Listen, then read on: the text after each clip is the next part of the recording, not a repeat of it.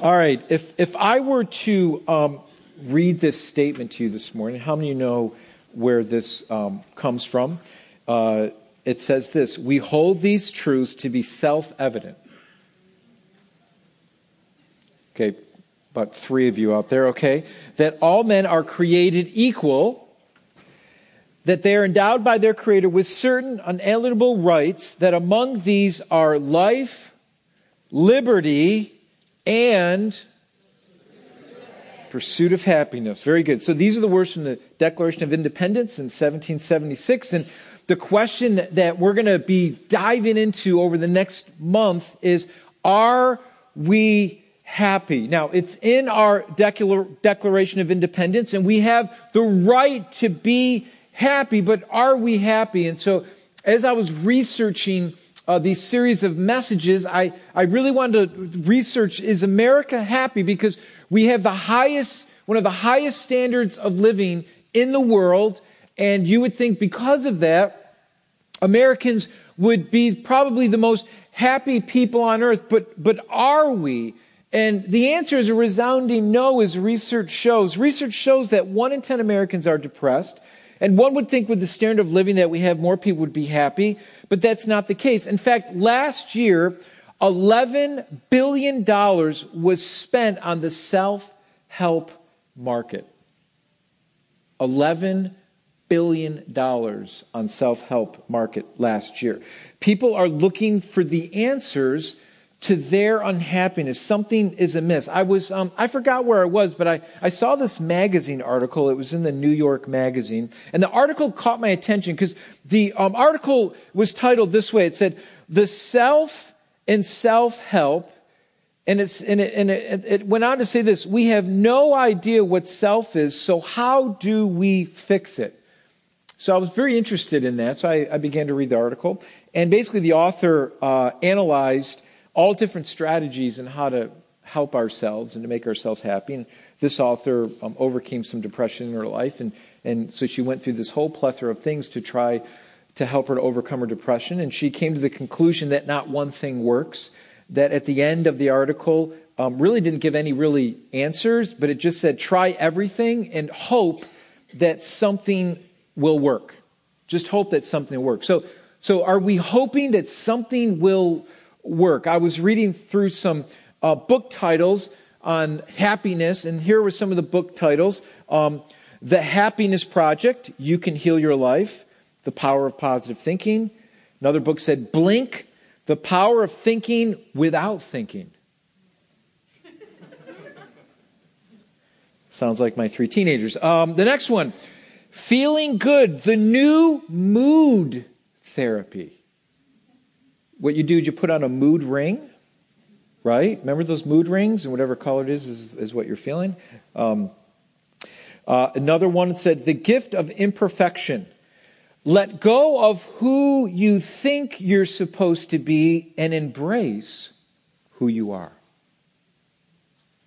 Hmm, that sounds good, doesn't it? For 1995. And if you buy now, you can get the book, The Happiness Project. No, I'm. Uh, I could go on and on. It's amazing the amount of books that, that are just on happiness and self help. And so, what I want to do is, I want to dive into this topic of happiness and, and really look at what is the source of happiness. Can I find happiness? And, and I believe for us to have the correct understanding of happiness, we have to move away from what we believe is the source of happiness and really see what, what, what, what really is joy. What, what is the, the true meaning of joy? The, the dictionary defines happiness as maybe good fortune or prosperity, it says, or the state of well being and contentment, uh, pleasurable or satisfying experience. That's what the dictionary, Webster's dictionary defines, defines it. The problem in our pursuit of happiness is are we looking to those things as the source of our happiness, or can those things actually be the byproduct of happiness. And so I, I think what happens is we bark up the wrong tree and we look for things in this world to, to convince ourselves that this is going to be the source of my happiness and my joy. So maybe in order to be happy, we look at the source of maybe an experience. If I could go on a nice vacation, maybe this would make me happy. Or if, if my job were more enjoyable, that would make me happy. Or if I, if I lived in Hawaii, I think that would make me happy, actually, if we lived in Hawaii after this February, right? Um, those are things we think about. Maybe, maybe an experience. If I had a different experience, that maybe that's the key or the source to my happiness. Or maybe we look for happiness in a in a person. Um, if if my spouse were more ideal, I would be happy. If my family situation were better, I would be happy. If I just find the right person, I will be happy. Maybe that's the source. Maybe that's the key. Maybe we look for happiness in material things. If I just had the new iPhone, or um, if I were just to get the new Samsung Galaxy, this is the 4. This thing is ancient now. This thing is almost two years old, and it's a piece of junk. No, I'm just, no, I can't wait to get the 6, right? That's going to make me happy if I just get the new Samsung Galaxy or the new iPhone. Maybe, maybe, maybe these things will make me happy. Maybe a better car, a better home, um, these things.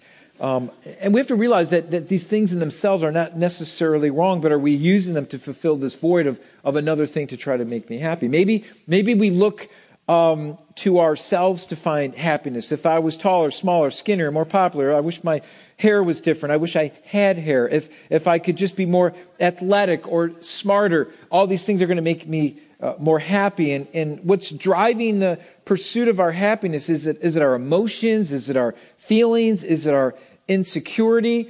You see, are we looking to those things for the source of our happiness, the experience, a person, material things within ourselves? See, that's what the world's telling us to do. If you, if you can find the source of one of these things, then, then the residual effect is it's going to make you happy. But, but what statistics are telling us is those things aren't making us happy. There, there's something wrong with it. There's this endless pursuit of these things to try to find enjoyment and peace in our life.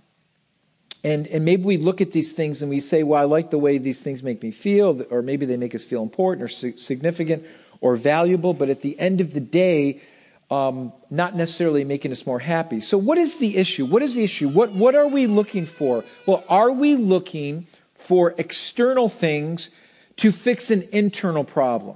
So the thing that I, I, I, I, disagree with that article I talked about at the beginning is that we're looking for external things to try to fix an internal problem. We're trying to put a band-aid on something that is much worse. And so it, it, is, it, is it as simple as I remember when I was in college, there was this really super popular song that came out that basically said this, don't worry, be happy. How many remember that song? Remember the guy just whistled through the whole thing and made like a billion dollars by whistling, right? Don't worry, be. And that was like a super, super popular song. And so here we are, we're, we're thinking, well, is it as simple as just don't worry, be happy?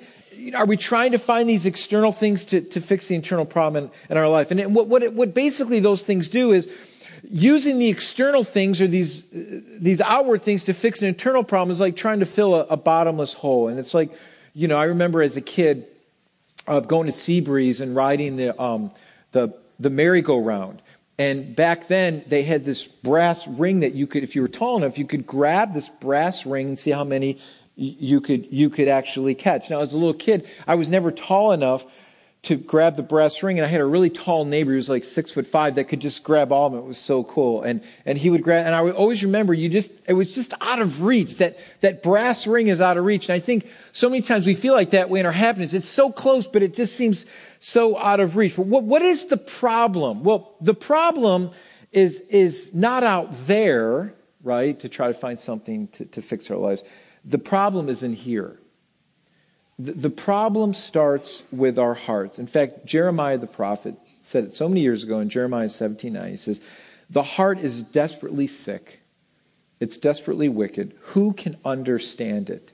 You see, these external things can never fix our heart. In order to find the right kind of happiness or joy, we have to start with our heart. And so the key to happiness and joy in our lives starts here, not out here. It's not about a, a, a, move, a different location, better things in our lives. None of those things are wrong within themselves, but that's not the start. The start is not out there. The start has to be right here in our heart. So I want to jump into it and I want to look into the Bible and see principles that, that are at work in the Bible that is the very heart of God. So let me just say this statement because this is basically going to be the statement over the next month. And if you're taking notes, you can write this down. But I believe this, and for what we see in the principles of the Word of God, a happy heart is a giving heart. A happy heart, right? A joyful heart is a giving heart. It, it, it, has got to start from within here. And if, you, if you want your life to be blessed, if you want to find that joy in your life, it has to start there because this is at the core of the gospel message. This is at the core of the message that God gives us through his son Jesus. And it's so simple. And, and the simplicity of John 3.16 says this, For God so loved the world that he did what? There's something in God's heart there was a joy in God's heart to give to us something that, that, that we didn't earn, that we didn't deserve, but out of God's love, He gave us who? He gave us His Son that whoever believes in Him shall not perish, but have everlasting life. At the core of God's heart is this giving heart, something that we don't deserve, something that we haven't earned. God gives us His Son out of what? Out of His love. So what did God do? He gave us his son out of what? Out of his love. For what reason? Well, Paul explains it a little further in Romans 5 8, where he says, But God shows us or demonstrates his love for us. He just didn't give it lip service. God demonstrates his love towards us that while we were still what? Sinners, Christ died for us. And so God didn't, didn't wait. God didn't wait for me to get my life all in order and perfect. What God did was He demonstrates, He shows His love for us, that while we were still sinners in our condemned state, He sends His Son out of this love for us, out of this joy to give to us. That's the heart of God. And at the, at the core of every human being is a heart that is sinful, that is wayward from God. And God knew this. God knew that, that fixing our heart wouldn't come with giving us a higher standard of living. Right? God knew that. God, God knew that that wouldn't fix it. Fixing our hearts is not better education. All those things are fine, but he knew if it doesn't start at the core of our heart, the problem in our world today is not out there, it's here. And it's amazing how we try to mandate morality on the outside, and how many know that ain't working? Right? How many know that at the core of it, unless, why was the church so powerful in its early stages? Why did it affect the society around them? What was going on? Because they mandated some moral codes that everybody had to follow, whether they liked it or not? Was it that they changed the government so the government would mandate these moral codes so that everybody could follow? What changed their society was that people came to the Lord and God changed their lives from the inside out. And when God changed their life, there should have been amen there, but that's okay. Don't worry about it. I'll give you a chance next time, okay? But listen, what happened in the early church is God began to change people's lives and their lives became transformed, which then began to affect the society around them and radically change the society around them. So at the core of every human being is this sinful heart. And so we try to cover it through our own goodness. And, and we've willingly rebelled against God. And in order to cover that sinful heart, what we end up doing is, is we look for pseudo things to try to fix it. We look for things that are, that are fake and false to try to fix and to cover our sinful hearts. We work and we strive and we achieve to make ourselves look good. We allow our success and achievement to be the litmus test on how well we are doing. And then we place our whole identity in these things. And so in America, we have a huge identity crisis. And we're going we're to really jump into that um, in, in later spring, early summer. We're going we're to dive into the book of Ephesians and really look at, at who are we? Really, who are we? And how do we discover ourselves? And how do we really find who we are in Christ? And so in America, we have a huge identity crisis. And what we do is we, we, we place our value and our identity on these external things, on our achievements and, and, and what we've accomplished in our lives and we place our whole identity in these things and and and and, and from this we, we we gain like the we, we think we have some type of status by maybe the type of house we live in or the car we drive or where we live or the clothes that we wear or how well that our children turn out. But no matter how well we do in this world, it can never satisfy or, or cover our sinful hearts. And, and this is why those things can never satisfy. That's why America spends $11 billion on the self help industry. Something is wrong. Something's amiss because we're going to the wrong well. You know, and, and, and maybe some of us have even felt this way in our life. We, we look at our life. Now, I'm, tomorrow I'm turning 49, so I have one more year of freedom, right? And so supposedly 49, 50 is when you hit the midlife crisis. So next week, if you see me driving into church in a Harley, right? You know I hit it. You know I hit the midlife crisis, all right? Um, which I would love a Harley. But anyways, um, my wife forbids it. But anyways, um, otherwise I'll be a single man. Um, so here, here's the thing. We look back. So what happens is when you get somebody my age, right? Um, you tend to look back over your life, right? When you're younger, you're looking forward and you say, man, I've got all these things ahead of me and life is going to be great. And then all of a sudden you get, and then you start looking back and you're like, well, what really did I do with my life? Things haven't really turned out the way I thought they would back when I was in my 20s. You know, maybe you didn't plan for the divorce or your kids are str- struggling or your job's not what it's all cracked up to be. You see, whether successful or not, you know, many get to the end of their lives and they still feel empty. Why? Because it comes from a heart that's not fulfilled. And, and what Jesus came to do is he came to heal and to fix our broken lives, to, to heal the scars that sin left behind. And, and Jesus came and had joy in fulfilling the Father's will. He actually had joy in fulfilling what the Lord wanted him to do, even though it meant sacrificing his own life, because Jesus knew full in advance what it would accomplish for you and I.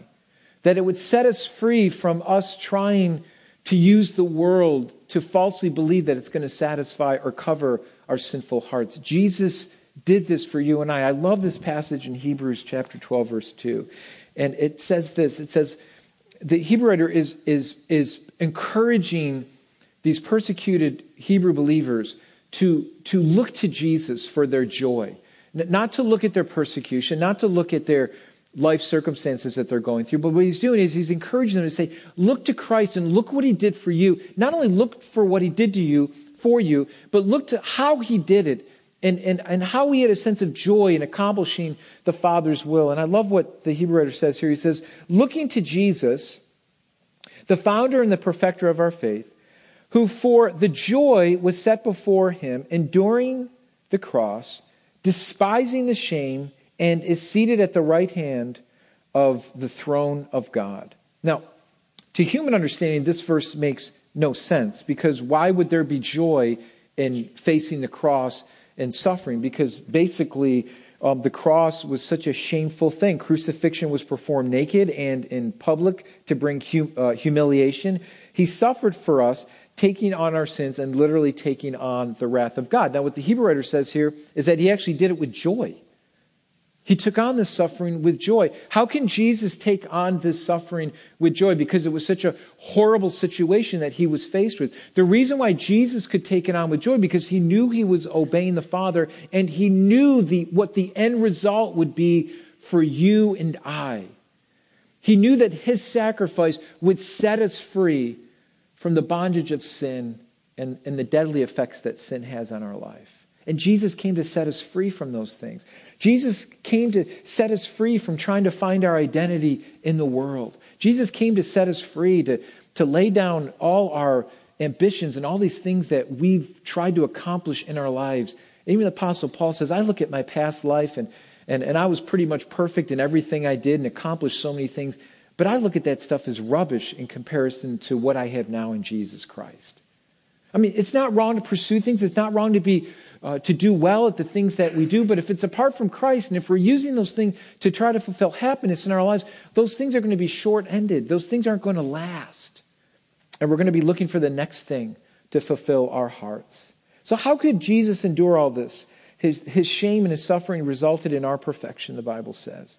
And Jesus knew giving his life would mean our ultimate redemption from sin. So here's, here's, what, here's what I want us to see.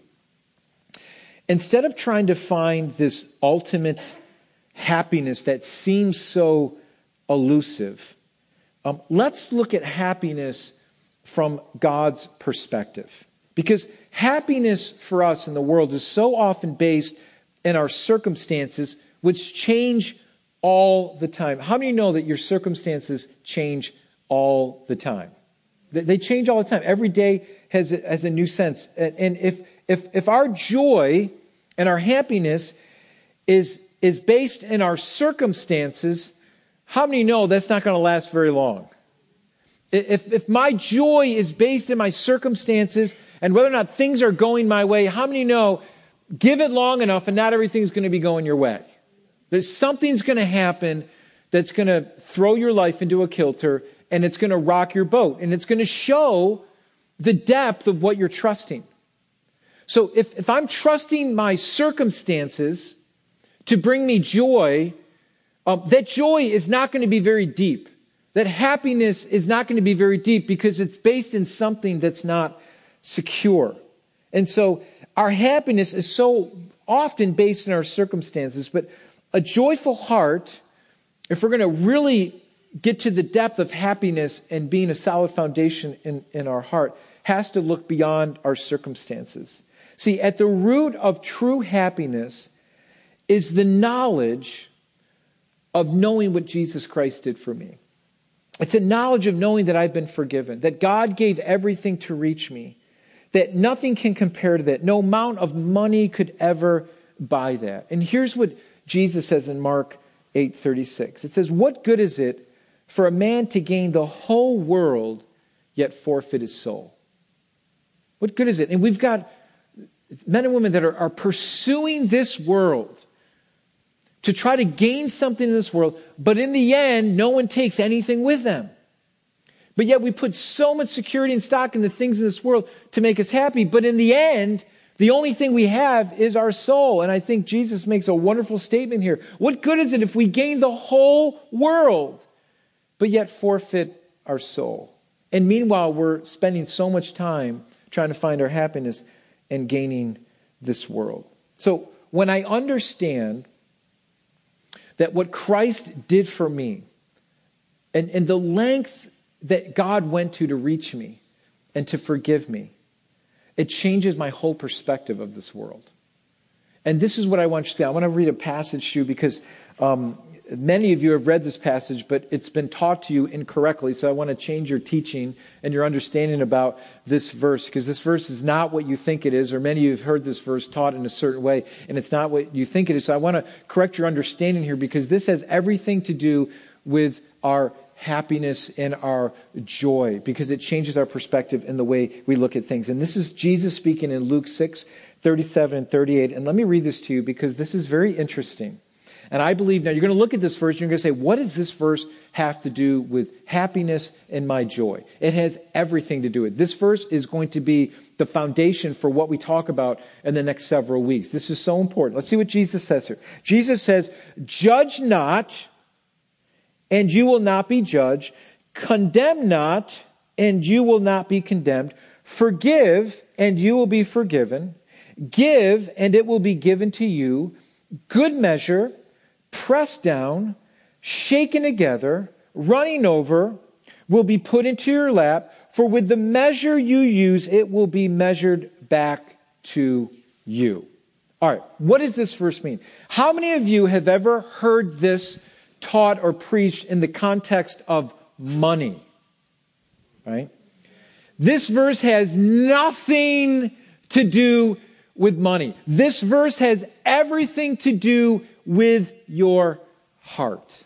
So, so let, let's, let's look at the context of this. Um, um, how many of you have heard this verse and this verse was thrown in your face when you had to correct somebody? And they say, Don't judge me.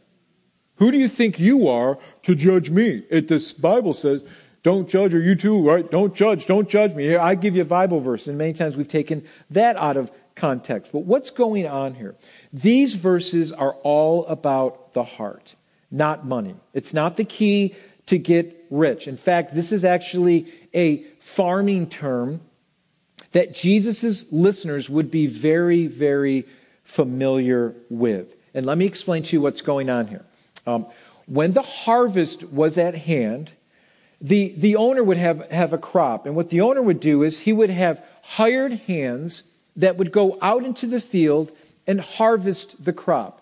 Now, according to Jewish law, a, a, good farmer or someone that would, would be listening to the Lord and, and honoring God would say, don't harvest the whole field.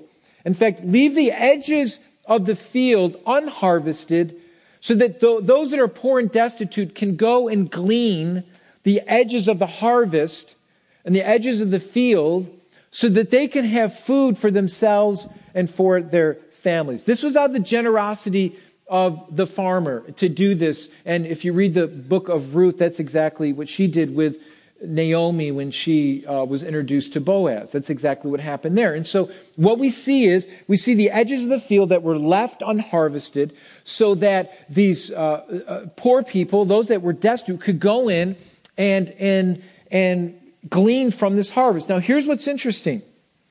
The harvester the farmer had his hired hands that would go in with these baskets and um, they would fill the basket and they would dump it wherever they needed to dump it on the threshing floor and then they'd go back and they'd do it over and over again.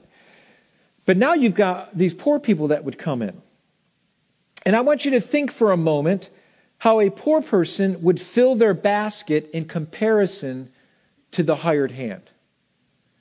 Do you think that the hired hand is going to fill his basket to overflowing, shaken down, pressed down, overflowing? He's hired. He's going to do the bare minimum. He's going to just fill that. He's not going to make it heavy. He doesn't want to hurt his back. He's just going to do the bare minimum to fill his basket and then, and then dump that grain or whatever that harvest is. Now think about the person that has one basket and has one shot to go in there, has this blessing to get food for themselves and their family. How do you think they're going to fill their basket? They're going to take that basket, and what they're going to do is they're going to shake it, right? They're going to press it down, and what they would do is they would have cloaks. So under that basket, their cloak would be under, under that. And so the grain would actually be overflowing that basket into their cloak. So get the picture. Jesus saying is what's happening is they're shaking it down. They're pressing it down, and that, and that grain is overflowing into their cloak, and they're walking out. Now, are they like the hired hand, or are they joyful? Are they happy because of this blessing that's come in their life? Because here's what the person that was destitute or the person that was poor that's getting this grain, what they're thinking now is this isn't just a blessing for me. This blessing is going to overflow to who? My family. Those are going to bless. You think the hired, hired help cares about that? They don't care. They're just going to do their job and get done with it. Do you think they're doing it with a joyful heart? Probably not. They're, they're just the hired hand. But the person that's getting the blessing understands the blessing, and the blessing not only flows into their lives, but it's going to overflow into somebody else's life, their family's life, to bless them with food. That comes out of the blessing from the farmer who could have easily said, oh, I'm going to keep all the grain for myself. I don't care about the poor. But he does care, and he's listening to God's word. So he leaves the fields uh, unharvested so those that are destitute can glean from those things because he has a good heart and he wants to bless others with the things that the Lord has blessed him. Do you think those people have a happy heart? Do you think that the farmer has a happy heart because he knows that he's blessed others because he's left his harvest field ungleaned? Do you think that the destitute person that's come in, that realizes this is a blessing from the Lord, that's a blessing from the farmer, that listened to the Lord to leave the fields um, unharvested so they could be blessed in their lives? Do you think their heart is happy? Yes, it is. See, there's this giving heart. See, this is what they knew. They knew what a blessing it was. That this was going to give them food, that this was going to take care of their family. They knew this was a blessing from the Lord. They knew uh, they were grateful for this. They knew that it would bless others. This was given to them. They're grateful for this. They're grateful for the Lord's blessings. So, this is what I want you to see this morning. What is it with a grateful heart? This is all about the heart. Jesus is saying, This is how I want you to live. And what he's saying in this verse, when you understand the lengths that God went to to forgive you, and you have a heart that's full of forgiveness, not only are you going to receive that forgiveness from the Lord, but then your life becomes a conduit where you begin to forgive others. This, this verse that Jesus speaks is all about our heart. He's saying, How dare you judge others? If, if, if, if you're standing in this high seat that you think you're better than everybody else, then you haven't understood what the Lord has done for you. You've completely missed what God has done for you. You've missed the whole meaning of this. And a person that's received this mercy and has received this grace from the Lord understands this, where they're going to allow the forgiveness to flow out of their lives to somebody else. That's what this person understood that was destitute that went into the field. They understood that this blessing was flowing into their lives from someone else, and that the blessing was going to go from their life to somebody else. The happiest people on earth understand this principle of giving. And I'm not just talking material giving or giving of your finances, I'm talking about the giving of your life. I'm talking about being able to forgive when people are unforgivable. There is, listen to me, because there's some of you here today that you've been holding on to the bitterness of your past. And, and there's some things that have locked you in. And I say this all the time. You know, unforgiveness is the poison that you drink waiting for the other person to die. And, and there's this bitterness and there's this anger in your heart because, because you're so mad of what this person has done for you and you can't offer this forgiveness. And what happens when that happens, when we don't allow forgiveness to flow, irregard, that doesn't mean that the person gets off the hook or that doesn't mean what they did, you whitewash it and um, it's no longer uh, an issue. Uh, God deals with those things. But by you being able to forgive when someone is unforgivable, or someone doesn't deserve forgiven according to the uh, according to the world's standards. When you're able to do that, you release yourself from that situation. And you allow God's blessings to flow through your life. See, what Jesus is saying here is, He's saying, I just don't want the blessings in your life just to fill your basket. Say, okay, God, here's your blessings, and this is as far as it's going to go, and I'm not going to give anything more.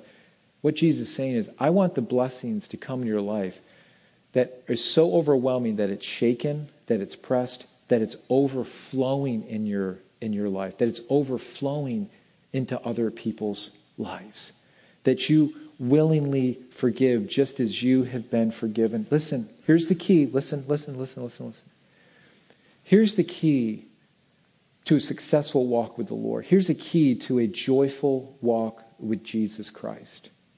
When you bow your heart at the foot of the cross and you realize the lengths that Jesus went to to forgive you when we were so unforgivable, when we were steeped in our sins and our rebellion, when we refuse to forgive, what we're saying is, Jesus, I guess your death wasn't that great.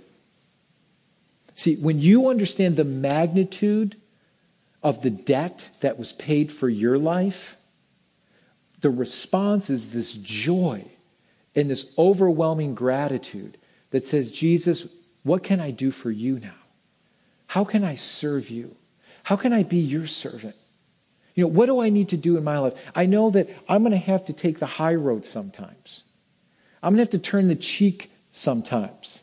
I'm going to have to offer unforgiveness when people don't deserve it. But see, that's out of response for what Jesus Christ has done for you. See, when you're able to do that, that's out of the response. You're, you're getting it. You're understanding that uh, Jesus forgave me so much, and now, you know, I'm going to be able to forgive also. That's at the core of it. When you get that, your life is going to be very joyful because now you're realizing, listen, yeah. Now you're realizing that you're not entitled anything that you're not owed a thing. See, the problem in our life, the moment I feel like I'm entitled to something, that I deserve this, the minute God stops his blessings from flowing through your life, and we become stingy, and we become self centered, and we block the flow of God's blessings in our life. See, the, the, this is the biggest oxymoron is a miserable Christian. It, it just makes no sense. A miserable Christian is the biggest oxymoron in the whole world. It just does, makes no sense. We literally should be the most happiest people on earth. That doesn't mean, listen, that doesn't mean we don't struggle. That, do, that doesn't mean we don't go through times of, of disappointment. That doesn't mean that, that we don't struggle with things. But at the root of everything, we know that we've been forgiven. At the root of everything, we know the lengths that Jesus Christ went through for us. And that we know that no matter what we go through here on this earth, we know that Christ is going to be with us. And he's going to walk with us through these things. It gives us a joy and a happiness because it's my joy now to serve Christ. Can you imagine? I heard the story of a man I just want to finish with this. And I heard this story last week. I thought it was, it was apropos to the message, and I want to finish with this. Um, there's a man, and he, he had his friend pick up his mail for him. And as he's picking up uh, the, the mail, he's got all these bills, and uh, his friend decides to pay one of his bills. So he tells his friend, he says, Hey, I'm going to pay one of your bills. And the friend's like, Okay. So he's thinking in the back of my mind, which bill is he going to pay? Is he going to pay the 20 cents overdue postage, which would be like, thanks a lot. That's nice. Appreciate it. All right, 20 cents. That's good. Thanks, man. Is he going to pay my um, gas and electric bill, which was pretty high in February, which was like, you know, $8,000 for February, right? Thank you. Appreciate that. You know, $300, whatever it was. Uh, appreciate that. Or is he going to pay, he's thinking back or is he going to pay my huge credit card debt? that was $20,000. Which one did he pay? So you think the 20 cents would be like a handshake. Hey, man, thanks for the 20 cents. Appreciate it, bro. Love you, man. Cheapskate. Anyways, um, you know, was it my electric bill, which maybe you get a hug, say, hey, man, thanks, man. Wow, 200, 300 bucks, man. Thank you so much. Give him the hug. But what if he paid the $20,000 debt? That the man racked up on himself, that he made mistakes, that he blah, blah, blah, blah, blah, for whatever reason – and his friend was willing to forgive a debt that he didn't rack up on his own, but that he freely paid it to set this man free from his debt that's been hanging over his head for years. How do you think the friend's response is going to be now when his friend pays his credit card debt of twenty or thirty thousand dollars? What kind of joy is going to be in his heart and life now. You see, here's the thing until you realize the debt of your sin, which was limitless, that there's no way we could have ever forgiven it ourselves, until we realize how far Christ went to forgive us, we're not going to have the joy that we're looking for in this world. You see, when we can come to the realization of how far Christ went to pay our debt, and we fall with happiness and joy because we are now set free from a sin, from a death that was headed to hell and eternity without Christ, and we've been set free from that. How many of us should not come into church and lift our hands and say, Thank you, God?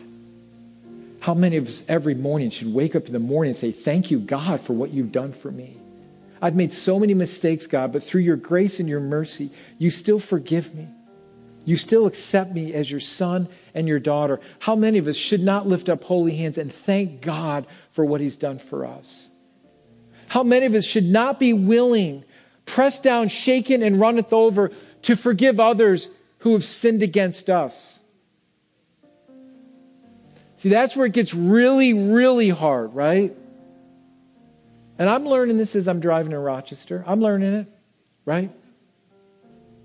I mean, just two weeks ago, we, we talk about this a lot. I know I, I talk about my frustration driving and stuff and my patience and everything else. And I remember there's, and I make so many mistakes. You know, I get irritated with drivers and so on and so forth. And that's why I don't have Christian bumper stickers on my car and blah, blah, blah, so I can drive fast and stuff. But listen, I can remember a couple weeks ago, there's a guy that came by, and I don't even really know what I did, but he came by me and he's beeping his horn and he's giving me the number one thing. And I go, Yeah, I know I'm number one.